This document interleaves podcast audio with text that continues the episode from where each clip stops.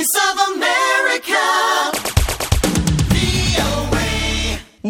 የዩናይትድ ስቴትስ የሕግ መወሰኛ ምክር ቤት የውጭ ግንኙነት ኮሚቴ በኢትዮጵያ ሰላምና ዴሞክራሲ እንዲሰፍን ለማበረታታት በሚል ርዕስ በኮሚቴው ሊቀመንበር ሴናተር ሮበርት ሜንዴዝ በቀረበው ኤስ 3199 በተሰኘው ረቂቅ ሕግ ዙሪያ ምስክሮችን ለማሰማት ዛሬ ቀነ ቀጠሮ ተይዞ ነበረ። ሆኖም የኢትዮጵያ መንግስት በኢትዮጵያ ያሉትን ችግሮች ለመፍታት አሜሪካና ኢትዮጵያ በተሻለ መግባባት እየሰሩ ባሉበት በአሁኑ ሰዓት ረቂቅ ሕጉ ለውይይት መቅረቡ ጥረቱን የሚያደናቀፍና የሁለቱን ሀገራቶች ግንኙነት እንደሚጎዳ ሲገልጽ ጉዳዩን የሚከታተሉ ሌሎች አካላት ደግሞ ህጉ ቢጸድቅ ኢትዮጵያ ወደ ተሻለ ሰላምና ዴሞክራሲ እንድትሄድ የሚገፋፋ ነው በማለት ድጋፋቸውን ገልጸዋል። ስመኝሽ የቆየ ዝርዝር አላት። በዩናይትድ ስቴትስ የህግ መወሰኛ ምክር ቤት የውጭ ግንኙነት ኮሚቴ ሊቀመንበር በሆኑት ሴናተር ሮበርት ሜንዴዝ እንደ አውሮፓያን አቆጣጠር ባለፈው ዓመት ህዳር ወር ላይ የቀረበውና በሴናተር ጄምስ ሪሽ እና ሴናተር ክሪስ ኩንስ የተደገፈው በኢትዮጵያ ሰላምና ዲሞክራሲ ለማበረታታት በሚል ርዕስ ቀርበው ለዛሬ ምስክሮችን ለመስማት ቀነ ቀጠሮ የተያዘለት S 3199 ረቂቅ ህግ ኢትዮጵያ ችግሮቿን ለመፍታት እየተንቀሳቀሰች ባለችበት ወቅት መቅረቡ አግባብ አይደለም በማለት ረቂቅ ህጉ እንዲነሳ መጠየቃቸውን በዩናይትድ ስቴትስ የኢትዮጵያ አምባሳደር ፍጹም አረጋ ለአሜሪካ ድምጽ ተናግረዋል። አሜሪካ ችግሩ እንዲፈታ በአስተዳደር ደረጃ ከኢትዮጵያ ጋር መግባባት ላይ ተደርሶ አስተዳደር ስል የአሜሪካ የውጭ ጉዳይ መስሪያ ቤት የዋይት ሀውስ ከኢትዮጵያ መንግስት ከፍተኛ ኃላፊዎች ጋር ማለትም ከጠቅላይ ሚኒስትሩና ከውጭ ጉዳይ ሚኒስትራችን ጋር በጋራ በቀጥታ ንግግር በማድረግም ሆነ እንደገና ልዩ መልእክተኛ በፊት የነበሩትን በመቀየር የተሻለ ግንኙነት ለመፍጠር ጥረት እየተደረገ ነው።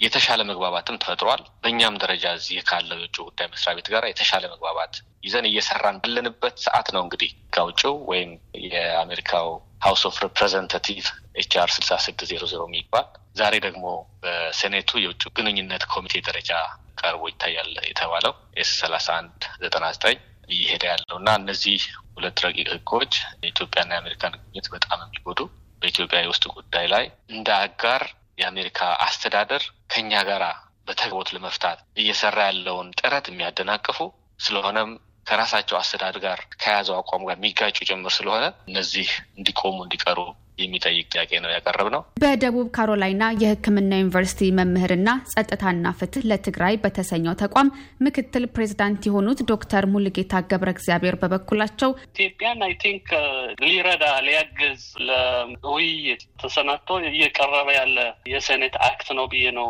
የማየው። ምክንያቱም ጽሁፎቹ ላይ ስትገቢ እያንዳንዱ ማለት ነው civil society ኢትዮጵያ ውስጥ እንዲስፋፋ የፖለቲካ space የምንለው ትንሽ ከፈት ከፈት እንዲል inclusive የሆነ national dialogue እንዲኖር እና ይህ ነው እዛ ያሉት አሁን ያለው ለምሳሌ ጦርነቱ እንዲያቆም፣ የጥላቻ ንግግር እንዲቆም፣ disinformation፣ ውሸት፣ ማታለል፣ deceit ይህ ሁሉ እንዲቆም የሚያበረታታና የሚገፋፋ ነው እና እኔ ኢትዮጵያን ይቀጣል የሚል አይደለም። ምልከታዬ ኢትዮጵያን የሚረዳ የሚያግዝ ሁላችንም ልንደግፈው የሚገባ የሴኔት act ነው። ዶክተር ሙሉጌታ አክለው ኢትዮጵያ የራሷን የውስጥ ችግሮች በራሷ መፍታት ቢኖርባትም መንግስት ግን ይህን ማድረግ ባለመቻሉ የዩናይትድ ስቴትስ የህግ አውጪና መወሰኛ ምክር ቤት እየቀረቡ ያሉት HR 6600 እና S 3199 አይነት ተመሳሳይ ረቂቅ ህጎች እንዳስገዳጅ ሁኔታ መቅረብ አለባቸውም ይላሉ።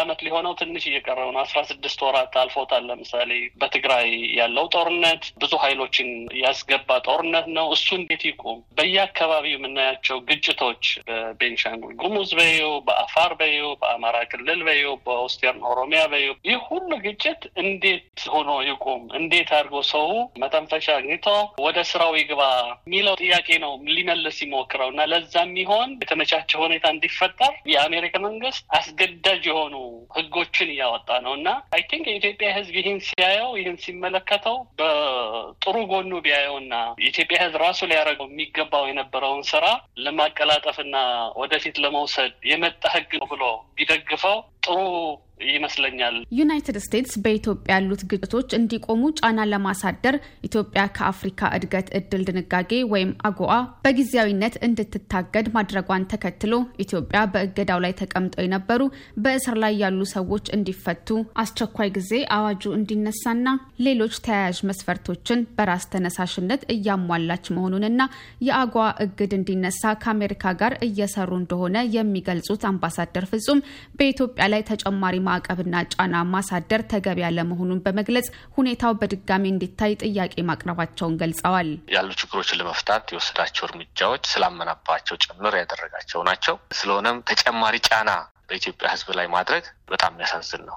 ኢትዮጵያ ውስጥ እየተፈጠረ ያለውን ከጦርነቱ ጋር ያለውን የተጎሳቆለውን ህብረተሰብ መልሰው ወደ ተሻለ ህይወት እንዲኖር ለማድረግ የምንሰራውን ብድርና እርዳታ የማሰባሰቡን የሚሆን በራሳችን ገቢ የተሻለ ታክስ ሰብስበን ከልማቱ ህዝቡን ለመደገፍ የሚደረገውን ጥረት ይህ ነገር እንዳይሻሻል Chairman ሜንደዝ ኢትዮጵያ ውስጥ የመጣው ችግር እንዲባባስ ኃላፊነት ይወስዳሉ ብዬ አላስብም። በድርቅም ከጦርነት ከግጭት ጋራም ተያይዞም ብዙ አካባቢዎች ላይ ብዙ ህዝብ ከፍተኛ ጉዳት ውስጥ እየገባ ነው ያለው እና ይህ ሁኔታ እንዲባባስ የሚያደርግ ጥያቄ ነው ያቀረቡት እና ይሄ በጣም አሳዛኝ ነው። ስለሆነም ይህ ነገር እንደገና እንዲያጤኑት ጥያቄያችንን አቅርበን በድጋሚ እንዲታይ አሳስበናል። ያን እየተከታተልነው እንገኛለን። በዛሬው ዕለት በዩናይትድ ስቴትስ መወሰኛ ምክር ቤት የውጭ ግንኙነቶች ኮሚቴ እንዲታይና የምስክሮች አስተያየት እንዲደመጥ ቀጠሮ ተይዞለት በነበረው ሂደት ዙሪያ ተጨማሪ መረጃዎችን እያሰባሰብን ሲሆን በጉዳዩ ላይ ያለውን መረጃ ሰፋ ባለ ሁኔታ ይዘን የምንመለስ መሆኑን እንገልጻለን።